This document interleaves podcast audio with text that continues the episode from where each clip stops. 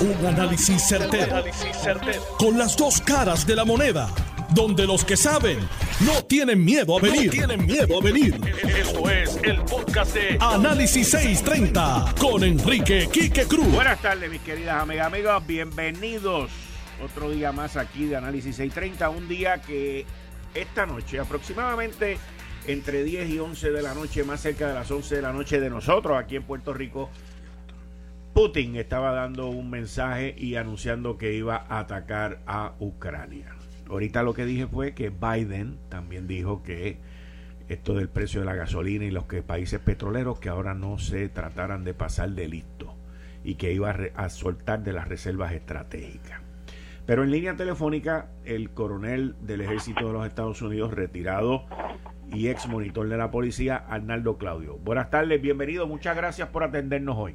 Como siempre, señor Cruz, un placer eh, hablarle a usted, hablarle a sus radio oyentes que no solamente están en Puerto Rico, sino también alrededor del mundo, como es mi hermano Pedro, que está en Florida oyéndote hoy, y Alex, que se están uniendo a esta familia, y saludos al Marrón Torres. Bueno, pregunto. La última vez que hablamos, usted nos dijo diplomacia, diplomacia, diplomacia. Y continuamos con eso hoy. Eh, déjame explicar. Vamos a acuerdo de dos formas, situación militar y situación diplomática. Bien extraño para mí como militar es ver que en sí el poderío ruso no se ha utilizado a su máxima expresión, sino simplemente vemos que solamente han tirado 100 misiles, utilización de los tanques muy poco, que eh, independientemente que tengan el espacio aéreo, sin embargo, no controlan la comunicación, que es muy importante específicamente para operaciones psicológicas, y la interrupción del C2, o sea, el comando y control de operaciones de Ucrania. So, no estoy viendo algo tan robusto como lo está viendo todo el mundo por la experiencia obviamente que tengo. La entrada de, eh, de los rusos eh, por el borde, obviamente, este, eh, del este hacia el oeste y hacia, y hacia el norte, entonces, de, los, de los 40 targets, o sea, que, que vimos, muchos fueron más bien para el borde de Rusia y, y Ucrania, no hacia arriba, hacia la capital. Yo estoy un poco confuso eh, que cuál en sí es el, el, el, intent, el objetivo total que tiene Putin, porque entendía yo desde el principio que si él quería dominar a Ucrania, que inmediatamente fuera hacia la capital, tumbase este, el, gobierno ucraniano y montase entonces un gobierno este, obligado de Rusia. estoy un poquito confuso con eso. Eh, de hecho, solamente se utilizaron 75 aviones bombarderos y los targets, o sea, también mira, barracas, warehouses, este y, los 10 aeropuertos obviamente para luego eh, este, utilizarlos. no he visto un poderío tan eh, dramático como esperaba en este caso. Y aparentemente, y para mí, eso quiere decir que la estrategia de tomarse a Ucrania este, de una vez y por todas, pues hay momentos de, o sea, dentro del mismo gobierno este ruso veo un poco de flagelo, o sea, de, de, que no están totalmente preparados para hacer una toma total. Por otro lado, hemos visto un gobierno ucraniano firme, un gobierno ucraniano que quiere este, enfrentarse a los rusos, un gobierno ucraniano que está esperando este, la respuesta eh, del, de, la OTAN, está esperando la respuesta del mundo, está esperando la respuesta de G7. Y aquí es que viene la situación diplomática. Para mí, este Putin se ha sobre eh, extra, extendido extralimitado capacidad extralimitado eh, cuando o sea vemos que, que tenemos una OTAN completamente eh, de acuerdo en la situación. Vemos que el G7, aunque no ha dicho con exactitud. La reunión es mañana. sí, eh, con exactitud qué, es lo que se va a hacer, pero el, el, el, el ahogar a Rusia económicamente es la forma de ir. Yo le estaba diciendo, mucha gente me estaban hablando de China y como hablamos la última vez, China pues tiene, o sea, tiene unos unos recursos muy buenos para apoyar a, Rusia, pero eso es sencillamente lo que eh, China del 2022 quiere hacer. Este, este es un Putin que creció eh, con el KGB y esa es su mentalidad. El KGB mentality se fue hace tiempo, ¿ok? Eh, en, el, en, el siglo XXI. So, lo que estamos viendo es un contraste total y absoluto. Por el otro lado, por el otro lado está el presidente Biden, y aquí es donde viene la diplomacia, ha dicho claramente que no va a haber boots on the ground americanos. Sin embargo, si te miras donde está bien robusto ahora mismo los norteamericanos, uno es en Polonia. ¿Y por qué Polonia? Pues Polonia, obviamente, eh, puede haber este, hasta 5 millones de refugiados. O sea, si hay que una guerra abierta con ellos, además es un país este, perteneciendo a la OTAN como Eslovaquia, Hungría y Rumania. Sin embargo, hay otros países como Moldova, que están ahí al lado de Ucrania, y obviamente Belarus. Y es interesante lo de Belarus porque los rusos hace una semana, ¿dónde estaban? Este, haciendo las maniobras allí. ¿Y de dónde salieron eh, los 75 aviones? De Belarus. De Belarus. O sea, que, que todo esto es un juego que va a terminar para mí en un eh, ahogo total diplomático de parte del mundo hacia Rusia, eh, donde económicamente van a, a, tratar de ahogarlo y sencillamente va a tener que tomar una decisión. Y esa decisión lo más seguro que va a hacer es tratar de enseñarle al mundo el que eh, puede llegar a una, eh, eh, o sea, un, choque de mano con los ucranianos y lo que va a terminar en sí es que sus mismas personas dentro del mismo gobierno ruso le van a empezar a, preguntar y a decir, o sea, por dónde vamos, porque no va a haber una respuesta. el expansionismo ruso no va a pasar de Ucrania. No llega a Belarus, y no llega a Moldovia, porque el mundo se le tiró en contra. Yo creo que no, si, si Putin dice, si, como si Biden dice que estaba subestimando a Putin, yo creo que fue al revés.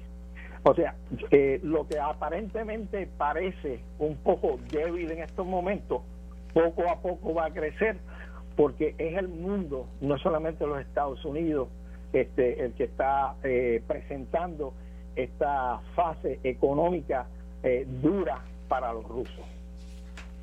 Arnaldo Claudio, muchas gracias, excelente, muchas gracias. Vamos a seguir hablando en la semana porque esto no va a terminar aquí, pero, pero podría ser que termine antes del lunes. Ah, no creo, Quique, porque esto va, esto va para largo. Eh, las sanciones, las sanciones eh, obviamente que están económicas no es para mañana. Este Putin, como es un egocentrista, no quiere verse ante el mundo como eh, de retirada.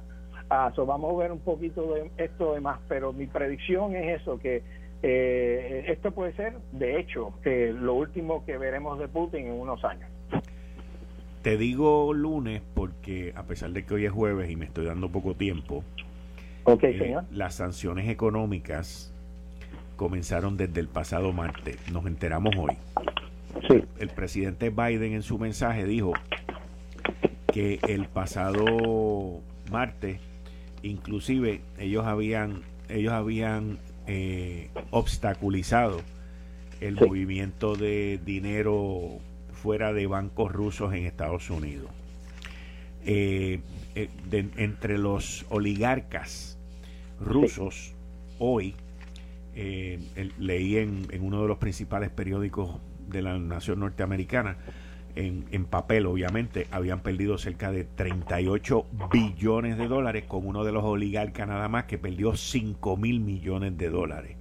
Todo esto ante un panorama en que el rublo, que es la moneda oficial de Rusia, se desplomó completamente por más de 50%, el mercado de valores de Rusia se desplomó completamente Correcto. Y entre hoy y mañana vamos a ver una, una fuerza mayor, que es cuando se reúnan los del G7 con el presidente Biden y entonces anuncien otra serie de, de sanciones.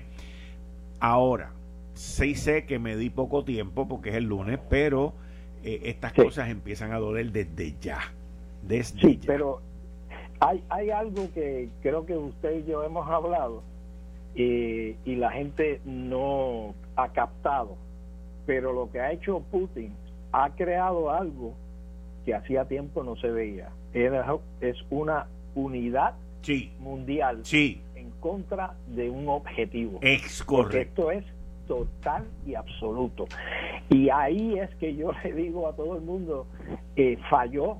Eh, militarmente quería hacer algo, estratégicamente tenía este, sus planes, pero la parte geopolítica ¿Te acuerdas que Sí, tú lo dijiste, tú lo dijiste, tú lo dijiste. Se fue totalmente, porque lo que vimos es que Rusia lo que quería es restaurar el poder en la región. Oye, lo tenía, o sea, no tenía ni que hacer esto porque Rusia era respetada por su poderío militar, eh, por, o sea, por el petróleo que tiene y todo. Esto fue algo inventado por Putin eh, deseado por Putin y repudiado por el mundo. en, en, eso es porque yo te estoy diciendo que esto puede ser los últimos aleteos de Putin, no mañana, pero dentro de su este, eh, mal interpretación de cómo el mundo estaba viendo a Rusia y su posición. No solamente el mundo, Arnaldo, los rusos están, están por las calles en distintas ciudades también protestando, a pesar de que la represión es bien grande pero hay movimiento mundial de protesta en contra de sus acciones. Y, y ha dado un buen punto. No he visto al mundo este, moverse en cuanto a esto, porque la diplomacia que lleva Estados Unidos es tan y tan, eh, como yo llamo, pasiva. O sea, no, es, es pasiva de palabra, eh, fuerte de acción, pero en tanto en cuanto esa reunión no se dé mañana, Estados Unidos, como yo te dije, tiene que tener cuidado. Es everybody or nobody. ¿Me entiendes? El, presidente le preguntaron en la conferencia de prensa sobre reunirse con Putin, dijo que no estaba interesado. Correcto. Y no va a hablar con Putin. O sea, Putin le cerró la puerta a la, diplomacia con Estados Unidos. Eso es malísimo dentro de toda acción, eh, porque yo nunca había visto. O sea, hay, hay, hay unos protocolos que tiene Estados Unidos, like, yo no voy a hablar con terroristas. Pues mira, Putin cayó en esa lista. Pasó, de hecho, a, criminal, a, war criminal, posiblemente, porque esto lo va a mirar el, mundo. O sea, estas muertes que están sucediendo ahora en Ucrania, o sea, son simplemente eh, directamente asociadas con la invasión de, de Rusia eh, eh, Ucrania. No pasó porque alguien se enfermó ni porque se cayó un avión. Esto es directamente asociado con eso. No solamente eso, hay unos datos interesantes de que cada ruso que muere, sencillamente hacen que su familia se calle, que no hable de ella, le dan dinero, porque la parte, eh, la opinión pública de Rusia en estos momentos tiene que contar más que nadie y empezar a traer muertos y empezar a traer cajas hacia Rusia de algo que ellos se, eh, o sea, no se olvidan porque lo de Afganistán está todavía fresco. Eh, quiero, quiero, tengo un sonido aquí de Noticentro que lo quiero compartir con sí, ustedes. Señor. Toma uno, Mark. Si atento se trata, pues hombre, para un atento español es este comienzo de prácticamente nos gustaría saber desde el punto eh, desde el punto de vista político eh, las implicaciones que esto tiene. Mira, este es, esta es la muestra del fracaso de la diplomacia de los países eh, de Occidente. básicamente, después de la Segunda Guerra Mundial, se crea la OTAN como un organismo transatlántico, ¿verdad? de propósito militar para mantener a Rusia o en aquel momento la Unión Soviética a raya. Sin embargo, la OTAN continuó eh, expandiendo su presencia militar en la zona cuando cae el bloque soviético. Comienzan a rodear a Rusia en los países que eran miembros de la antigua Unión Soviética con bases militares. en Arroyo Habichuela. Si tú tienes un vecino con el que tuviste problemas y de repente eh, ese vecino comienza a convencer a otros de tus vecinos a que pongan eh, armamento militar en la verja de tu casa, bueno, tú te vas a sentir amenazada. Y en lugar de llegar a un acuerdo diplomático, para que esa presencia militar se redujera y que hubiese más una, eh, una transición hacia un orden diplomático necesario. Eso no ocurrió y la amenaza de que Ucrania fuera el próximo país que tuviera bases militares de la OTAN, pues convocó a Rusia a que en regiones donde son predominantemente rusos ocuparan militarmente. Yo creo que nadie puede eh, aplaudir eh, este evento militar, pero que en el caso de Puerto Rico tiene consecuencias y eso es importante. Claro, y es eh, comenzando con lo que se ha reflejado en el precio del petróleo. Ese es Juan Dalmau, presidente del Partido Independentista Puertorriqueño, pues- dando básicamente la misma explicación que dio Putin para entrar en este en estas agresiones. Sí, pero en Arroyo Habichuela Dalmau no sabe de lo que está hablando, porque ese no ha, ese no ha dado ni un batazo de esquina en ningún conflicto bélico para hablar así. Eh, yo le digo a Dalmau, o sea que, ¿cuál era la amenaza a Rusia? Al contrario, al ellos entrar en Ucrania van a estar más cerca de los misiles de Polonia. Pues, pues, seguro lo que pasa es que ese es el léxico que se utiliza sencillamente cuando uno apoya a Nicaragua cuando uno apoya a Venezuela, cuando uno apoya a Cuba y cuando uno apoya a esos países comunistas que lo que traen es desasosiego ¿okay? a nuestro sistema democrático, tanto en Puerto Rico como en el mundo, y ese tipo de personas jamás ni nunca debería estar liderando ningún tipo de organismo, sea político, sea este social o sea el que sea. Que a mí, si me oye, estoy un poco agitado ahora. Pero, pero. La verdad del caso, la verdad del caso es que tanta sangre que se ha derramado, específicamente por puertorriqueños, en los lugares de guerra como desde Vietnam, Segunda Guerra Mundial, con los Borinqueniers, ok, para que nosotros tengamos establecido un sistema democrático en Puerto Rico donde podemos hablar libremente, donde utilizamos el dinero este americano, donde tenemos pasaporte, donde somos y este individuo que salga y diga una barbaridad como esa. O sea, que, que, que se vaya ok, fuera de, la élite donde está viviendo con tenis shoes bien bonitos, de, ¿verdad? Y, y, maones bien chéveres, ok, para hablar de que si una nueva patria, la nueva patria es la siguiente, la, la democracia eh, debe ser nuestro primer objetivo, el objetivo de la democracia no es mentirle al pueblo, sino trabajar con el pueblo. Muchas gracias. no, muchas gracias, Arnaldo. Muchas, muchas gracias. Muchas gracias. Muchas gracias. Ahí ustedes escucharon al coronel del ejército retirado, Arnaldo Claudio. Héctor El Marrón Torres. Saludos, Quique, a ti y a la gente que siempre nos escucha. Buenas tardes, muchas gracias por estar aquí. Muchas gracias. Buenas tardes. Putin amenaza al mundo, amenaza a Europa en un mensaje anoche, bueno, esta mañana, a cualquiera que considere intervenir desde el exterior, si lo hacen, enfrentarán consecuencias más grandes de cualquiera que hayan enfrentado en su historia. Todas las decisiones relevantes han sido tomadas. Espero que me escuchen. Eso fue aproximadamente a las 6 de la mañana hora de Rusia, que aquí eran aproximadamente las 11 de la noche. Ahí arrancó con el ataque militar contra Ucrania. Sí, eh, pues mira, muchas cosas. primero que esto lo analizamos aquí la semana pasada, creo que fue, y creo que fue casi al dedillo lo, que, lo que ha pasado. Y de hecho, recuerdo que te dije, después de las Olimpiadas, que se clausuraron el domingo, vas a ver cómo empieza la ofensiva y es muy parecido a lo que pasó con el caso de Crimea luego de los Juegos de Invierno en Sochi, que era en, en Rusia.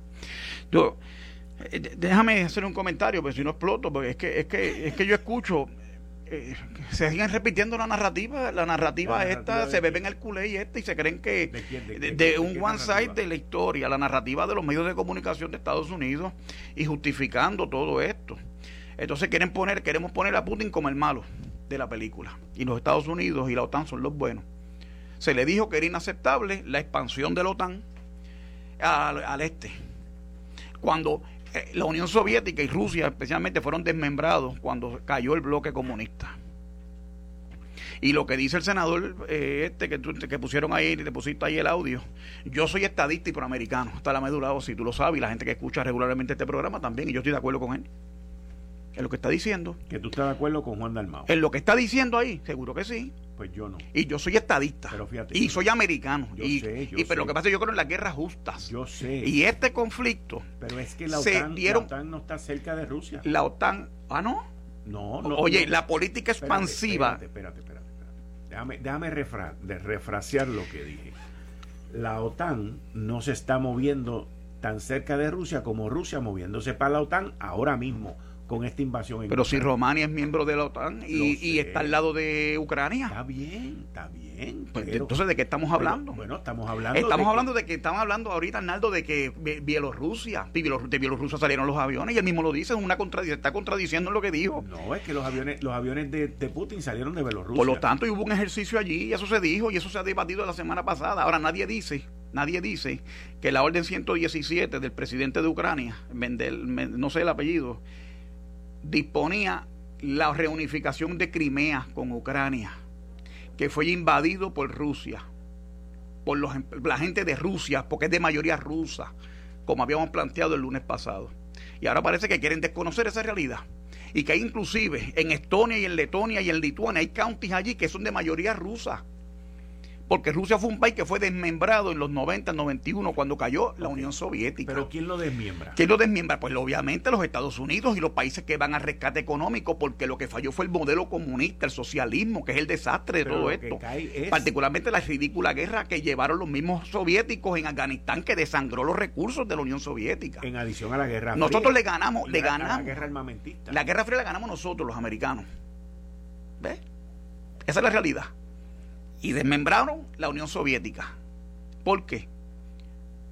Esa es la pregunta, ¿por qué se desmembró la Unión Soviética? Pero yo no entiendo, y te digo honestamente. Sí, sí, sí, seguro. Yo la parte que no entiendo de tu explicación es que que me digas que los americanos fueron los que desmembraron a la Unión Soviética.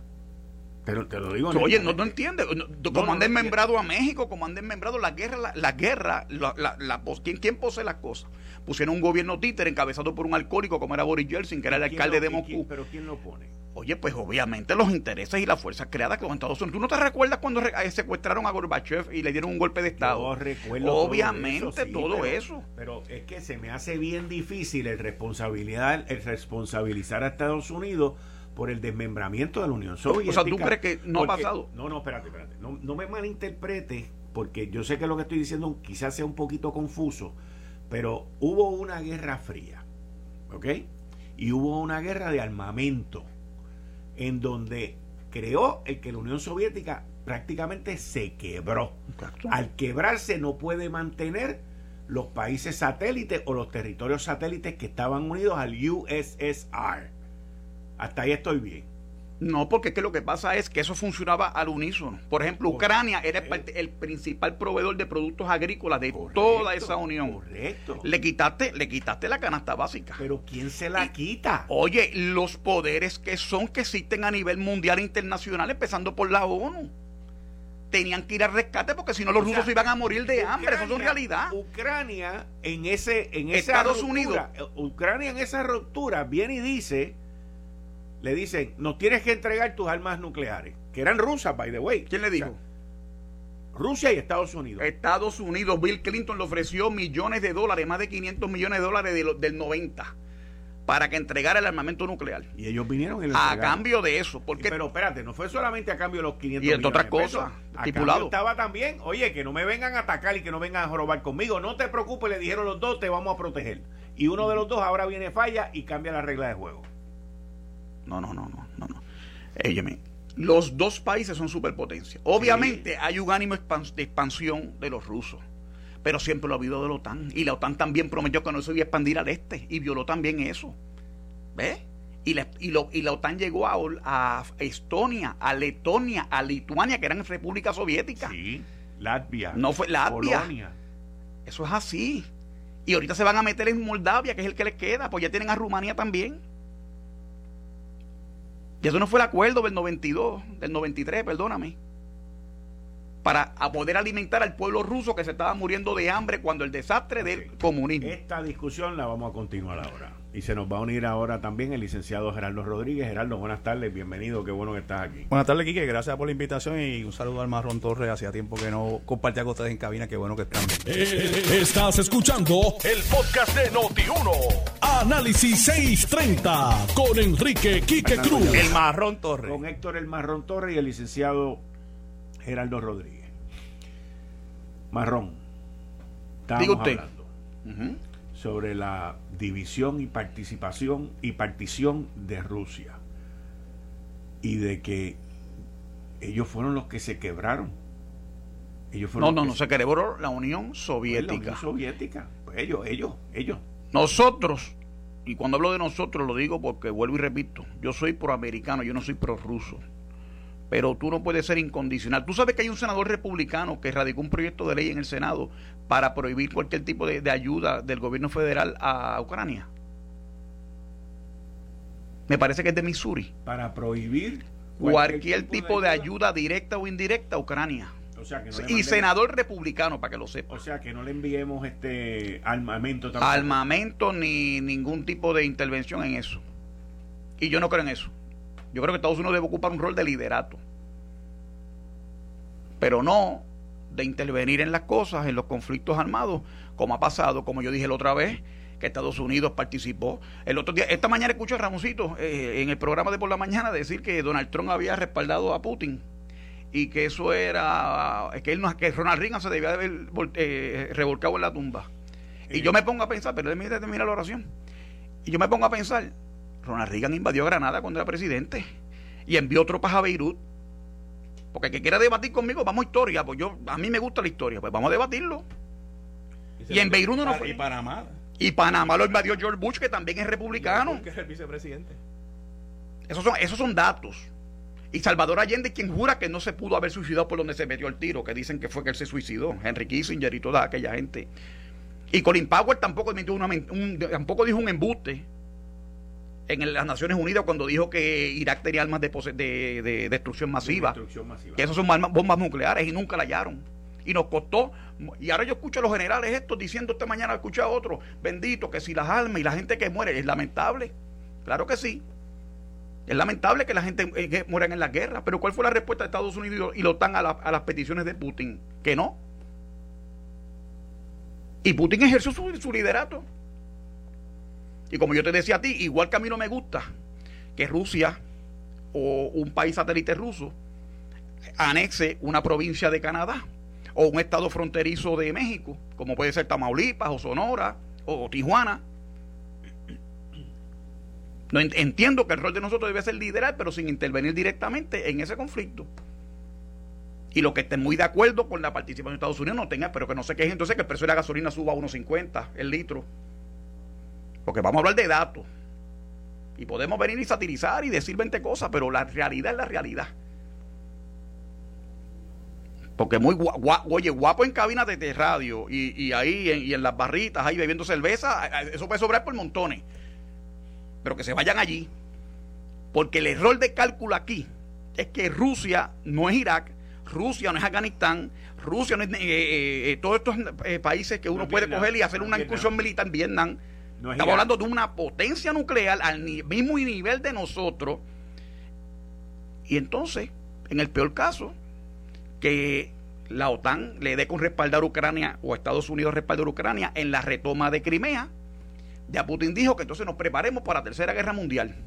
Y yo le digo a toda esa gente que escucha, que pueden estar hoy rebeldes por ahí y de esto, que abracen a sus hijos todas las noches, que le hagan el amor a sus mujeres y a todas las noches, que llamen a sus viejitos todas las noches, porque puede que un día nos acostemos y no nos levantemos.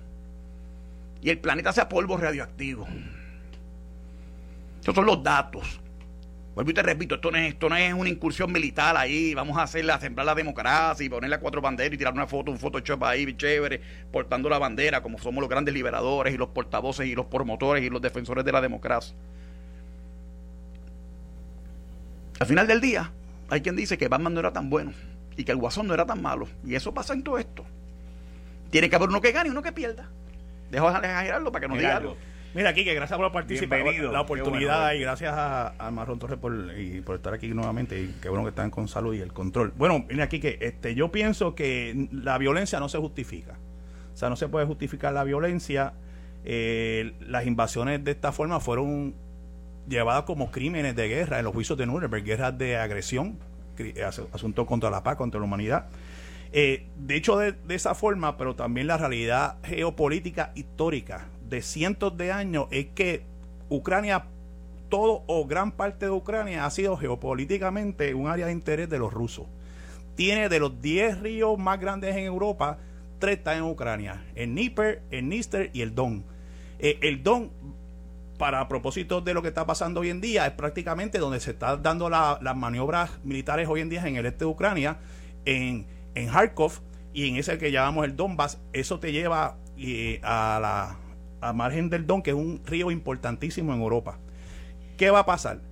Pues mira, nuevamente, la, no se justifica la violencia, pero ya se está dando, hay una invasión rusa, uno podría pensar que a lo mejor esto pudo haber tenido un fin eh, diplomático. Se alega, y también hay récord sobre eso, que parte del este de Ucrania tiene alguna simpatía política o nacional con los rusos. Eso, eso es un hecho que yo lo tengo escuchando hace mucho tiempo. Y podría haberse dado lo que Woodrow Wilson llamaba eso de la famosa autodeterminación, de que se podría dar un, un plebiscito. También en el área de, de Moldavia eh, particularmente lo que es Transnistria, también hay unos problemas en, el otro río que está en el oeste, que también hay unos movimientos eh, a favor de tanto de, unos sectores eh, rusos como ucranianos. Y nuevamente, la historia está escrita, las guerras estas de agresión nos llevan a la Segunda Guerra Mundial. Y oye, uno tiene el mismo libreto eh, Hitler cuando invade Polonia era el mismo libreto. No es que le están cayendo encima a los alemanes que están en la frontera con Polonia, nos tenemos que meter allí. Y el libreto y la historia se repiten, se repiten, se repiten, se repiten. Eh, pero sabemos lo que pasó con los juicios de Nuremberg, la guerra de agresión. Putin obviamente no ha lucido bien. Pero también la realidad política es que Ucrania nunca fue en primera instancia parte de la Unión Soviética como, como fuente de Unión Soviética. Ucrania ha sido parte de Rusia desde hace siglos atrás han tenido intereses geopolíticos ahí por mucho tiempo. Eh, de hecho, los rusos, cuando se inicia, Rusia de Peter de Grey, etcétera, se, se llamaba Kievan Rus. El Rus es Rusia y el Kievan es de Kiev. O sea, realmente era la capital de Ucrania. La capital de Ucrania. O sea, históricamente eh, ha sido un enclave que tiene una, una conexión con Rusia. Obviamente, por ahí han pasado polacos, han pasado mongoles, han pasado turcos. O sea, es un área del mundo que nosotros aquí estamos más o menos acostumbrados a que las fronteras estén más o menos estáticas, pero esas áreas de Europa han cambiado geográficamente esas fronteras por siglos, por siglos, y probablemente en el futuro esperamos que haya una consistencia, pero la historia política es esa. ¿Cuál es tu posición referente a, lo que hizo Putin y, la, y la OTAN? Bueno, mi, posición es que yo, no yo no puedo justificar una, una, una, el uso de la violencia. Me parece que debe ser un asunto diplomático, que se sienten a negociar. Oye, Kennedy... Pero tú entiendes, o sea, como, como Héctor dijo, tú entiendes que, que quien crea esto es la OTAN. Mira, no, de verdad que no tengo los elementos de juicio. No, no, no tengo los elementos de juicio dentro de mi, de mi poco acceso a la información de que, de que si OTAN es la persona buena o mala, debería... Bueno, pero ellos se han movido. o sea, lo que Héctor dice, están en Polonia, están en, en Checoslovaquia están en Latvia, están en Lituania. O sea, ellos, ellos han bordeado, el, aparte de Ucrania, ¿ok? Ellos están bordeando la, frontera rusa también. probablemente, tienes a Turquía también. Probablemente el mix. Probablemente, una de las cosas que tenemos que preguntarlo, ¿por qué Putin está haciendo esto? O sea, hay muchas teorías de que hay una regla general de que cuando tú tienes unos problemas internos, tú te creas un problema externo. Oh, sí, la guerra, tú creas Y la guerra, es la guerra, ese es el diverge. O sea, nosotros, a veces una ciudad pregunta que me estoy haciendo es por qué Putin, cómo está la situación de Putin en su poder en Rusia, en Moscú, cómo está en, San Petersburg, cómo está en, el Volga, cómo está en esos áreas de poder, si está sólido, si está temblando. Eh, al esa nación ser tan grande, no todos los que están ahí están con él. Pues seguro. Y, puede haber distintas regiones, pero la pregunta que nos hacemos, yo me hago una pregunta, ¿por qué Putin está haciendo esto? ¿Está débil está fuerte. Eh, hay una regla general de que cuando tú haces este tipo de maniobra es porque estás quedándote sin dinero, necesitas recursos, necesitas este, crear un nacionalismo político, porque se está. Oye, nosotros aquí, desde Boris Yeltsin, nosotros lo que hemos visto a Vladimir Putin, ya yo perdí la cuenta cuántos años lleva ahí. 22 años lleva. Y, el, y el poder que él pueda tener. con el interferencia, no interferencia, pero él lo puso. Dimitri Mendeleev. Mendeleev, sí. Mendeleev, ok. ¿Por qué Putin está haciendo esto? ¿Es, de verdad, Nato, la razón o hay otras razones? Te pregunto. Bueno, vuelvo y te pero, pero es que, es que ¿con quién, el, ¿con quién es el conflicto? Ucrania por sí sola. Vuelvo y te repito, aquí que te lo dije ahorita. Ucrania eh, tenía un presidente, perdóname, el lunes pasado te dije que Ucrania tiene un presidente electo, Víctor Yakunovich. Sí. Electo que suspendió el tratado de cooperación que había entre Ucrania y los países de Europa porque era prorruso y fue debidamente electo. Ahí es que ocurre el levantamiento cuando le dan el golpe de Estado. y lo sacaron. No, que era corrupto, Esa es la realidad de esto. También significativa. Entonces, cuando, entonces ¿qué pasa? Esas repúblicas se, se voltean y Estados y, Rusia eh, eran esas dos, esas dos repúblicas que Putin reconoce ahora, más Crimea, que también es de mayoría rusa.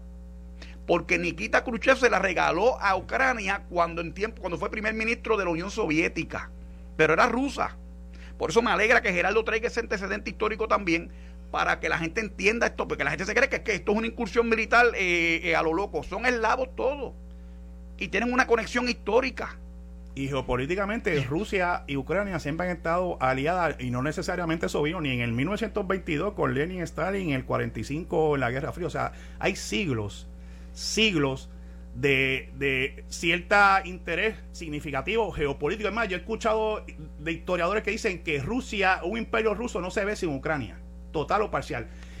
Eh, la Crimea es el portaavión de... Por acceso al mar. El Sebastopol. Eh, ahí ha habido guerras por miles de años. Los turcos, los ingleses, los franceses, los eh, los rusos ciertamente peleando los mongoles, los polacos también trataron de llegar allá porque en un momento dado parte de Ucrania era el imperio polaco-lituano, pero eso estoy hablando de bien hace 300 años atrás. O sea que eso es un área que ha, que ha sido convulsa política y militarmente, eh, pero la realidad histórica es que Rusia, Ucrania es parte indispensable de su, de su, de una, de una visión rusa de grandes proporciones, por decirlo así. Ahora, de la misma forma te digo que una, un uso de fuerza militar donde va a haber eh, civiles eh, muertos, heridos, pero realmente pues yo no lo justifico. Y uno esperaría que se diera algún tipo de, diálogo político y algún diálogo para llegar a un consenso, pero la realidad también te digo que yo tú puedes partir a Ucrania en tres o cuatro pedazos. Ucrania es inmenso. O sea, tú lo puedes partir en cualquier área de los ríos, del Don, del Níper, del Níster, y es bueno puedes partirlo en, Crimea. Hay información que acaba de salir, los rusos habían eh, tomado control del el aeropuerto que queda cerca de Chernóbil, déjame buscar el nombre. Eso es la ciudad de Pripyat. Exacto, pero los, los ucranianos volvieron a, retomar el control y sacaron a las fuerzas rusas de allí. Que eso es al norte. Hoy, por donde ellos atacaron primero. Bueno, exacto, pero la parte... la... Que según vi geográficamente es la parte más cerca de, de, para llegar desde donde ellos están invadiendo hacia la capital de Kiev. ah, pues seguro, porque Kiev es centro-norte. Exacto. Pero el, el, fuerte ruso, donde hay un nacionalismo ruso significativo, es en el este. Lo que llaman el Donbass, donde su, una ciudad principal es, es, Kharkov, que es una ciudad que ha sido vilipendiada por, por, por siglos. Ahora, me mandaron estos datos sobre Ucrania. Ucrania Primer lugar en Europa en reservas recuperables probadas de minerales de uranio. Segundo lugar en Europa y décimo en el mundo en términos de reservas de mineral de titanio. Segundo lugar en el mundo en términos de reservas explotadas de minerales de manganeso. Entre 2 y 3 mil millones de toneladas o el 200% de las reservas mundiales de manganeso. Segunda reserva de mineral de hierro más grande del mundo. Segundo lugar en Europa en términos de reserva de mineral de mercurio Tercer lugar en Europa en reservas de gas eh, natural. Cuarto lugar en el mundo por el valor total de los recursos naturales. Séptimo en el mundo en reservas de carbón. Ucrania es un país agrícola. primero en Europa en términos de superficie de tierra cultivable. Llano, es un llano, es un llano, es una estepa espectacular. Tercer lugar en el mundo por el área de suelo negro. Primer lugar en el mundo en exportaciones de girasol y aceite de girasol, que dicen que eso tiene un impacto sobre la agricultura, pero brutal. Segundo lugar en el mundo en producción de cebada y cuarto lugar en exportaciones de cebada. Tercer mayor productor y cuarto mayor exportador de maíz en el mundo. Cuarto productor de papa más grande del mundo. Quinto mayor productor de centeno en el mundo. Quinto lugar en el mundo de producción de abeja. Octavo, obviamente si estás en agricultura tienes que tener abeja. Octavo lugar en el mundo de exportaciones de trigo. Noveno lugar en el mundo de producción de huevos de gallina. Sexto en el mundo de exportaciones de queso. Ucrania puede satisfacer las necesidades alimentarias de 600 millones de personas. Es un país industrializado, primero en Europa en producción de amoníaco. Es el cuarto sistema de gasoducto de gas. Prácticamente todo eso pasa por ellos y ellos cobran unos, unos royalties, unos fees por el traspaso de ese gas de Rusia principalmente también. ¿Ok?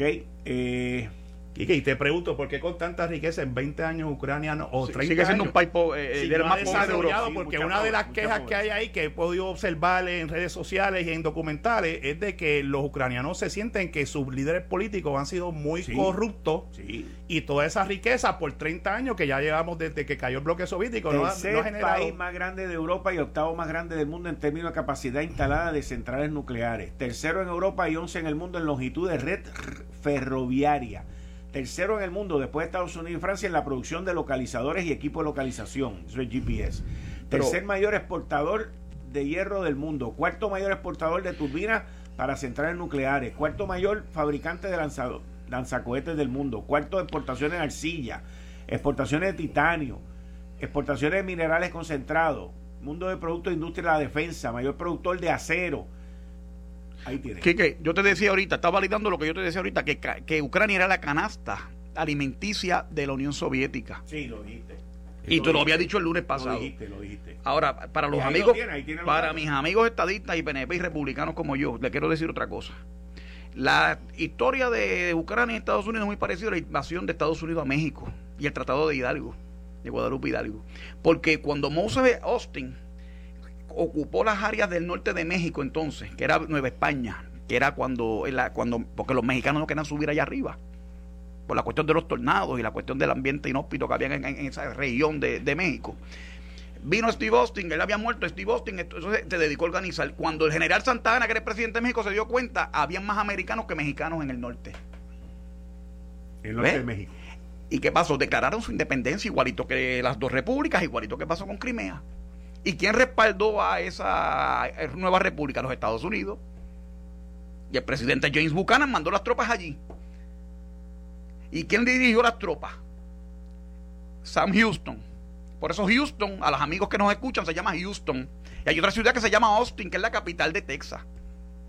Para que alguna gente que estudia milicia y son muy expertos en estas cosas también entiendan nuestra historia, porque la historia es bien amplia. O sea que nosotros, lo que yo te quiero decir a ti, que el mundo, entre el negro y el blanco, hay muchas tonalidades de grises.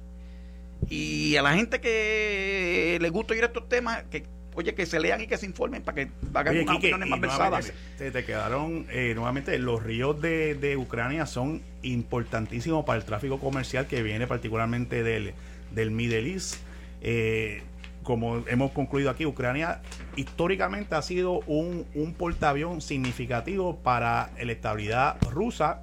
Ciertamente, invadirlo, una acción de fuerza y agresión, yo no la recomiendo, pero la historia nos ha dicho que el, terreno de juego y la realidad es que es importantísimo para ellos. Entonces, la pregunta que tenemos sobre la mesa es: ¿qué está pasando con Putin ahí localmente? Porque entonces, si le van los aliados y el NATO a apretarle económicamente, eso va a lograr que caiga, eso puede lograr un golpe de Estado puede lograr eh, que cae, que nuevamente que hay un cambio de gobierno. O sea, estamos aquí hablando winner takes all. Y, muchas veces cuando estos cambios de gobierno ocurren con un individuo tan fuerte como Putin, lo que se forma ahí es un desmadre brutal. Que, que la intervención eh, del reconocimiento de las repúblicas de las dos provincias estas en Ucrania tuvo el respaldo unánime de la Duma soviética de Rusia y de la, lo que es equivalente aquí en el sistema nuestro de lo que es la Cámara de Representantes que eso es otra cosa. Y los márgenes de elección de Putin son como los de Ramón Luis Bayamón.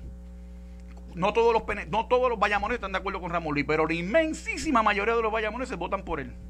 Así que esos son datos. Por eso lleva que, que ni, ni, yo, yo ni mi amigo se acuerda el tiempo que lleva. Que lleva por desde, yo, desde 22 años. 22 años y contando. Y creo que va a estar hasta el 2030. Sí, pues, hay quien dice que cambió, no, cambió, la, constitución para permanecer ahí. Pero con el respaldo Oye, pero eso ha, pasado, eso ha pasado en, en, República Dominicana, en Venezuela. Digo, eh, eso, eh, eso se lleva a votación. Por eso Ahora, también me llega información aquí que el ejército ruso se está acercando a la capital de Kiev. Así que lo más probable es que hoy en algún momento pues ya. Y, y yo puedo yo te puedo anticipar que o, los efectos económicos logra un colapso ahí de Putin que le cueste el trabajo o que le cueste la, eh, eh, su, bienestar político futuro o va a haber algún tipo de arreglo, libre determinación, que me acuerdo de, Woodrow Wilson en, la, en el Tratado de Versalles, libre determinación para esas personas que están en el Donbass. A ver si Gracias a ti, buenas tardes. A, ver si logran algún, porque la realidad política de esa área es que aparentemente hay una conexión con los con, los rusos. Esto fue el, podcast de Notiuno. Análisis 630 con Enrique Quique Cruz. Dale play a tu podcast favorito a través de Apple Podcasts, Spotify, Google Podcasts, Stitcher y notiuno.com.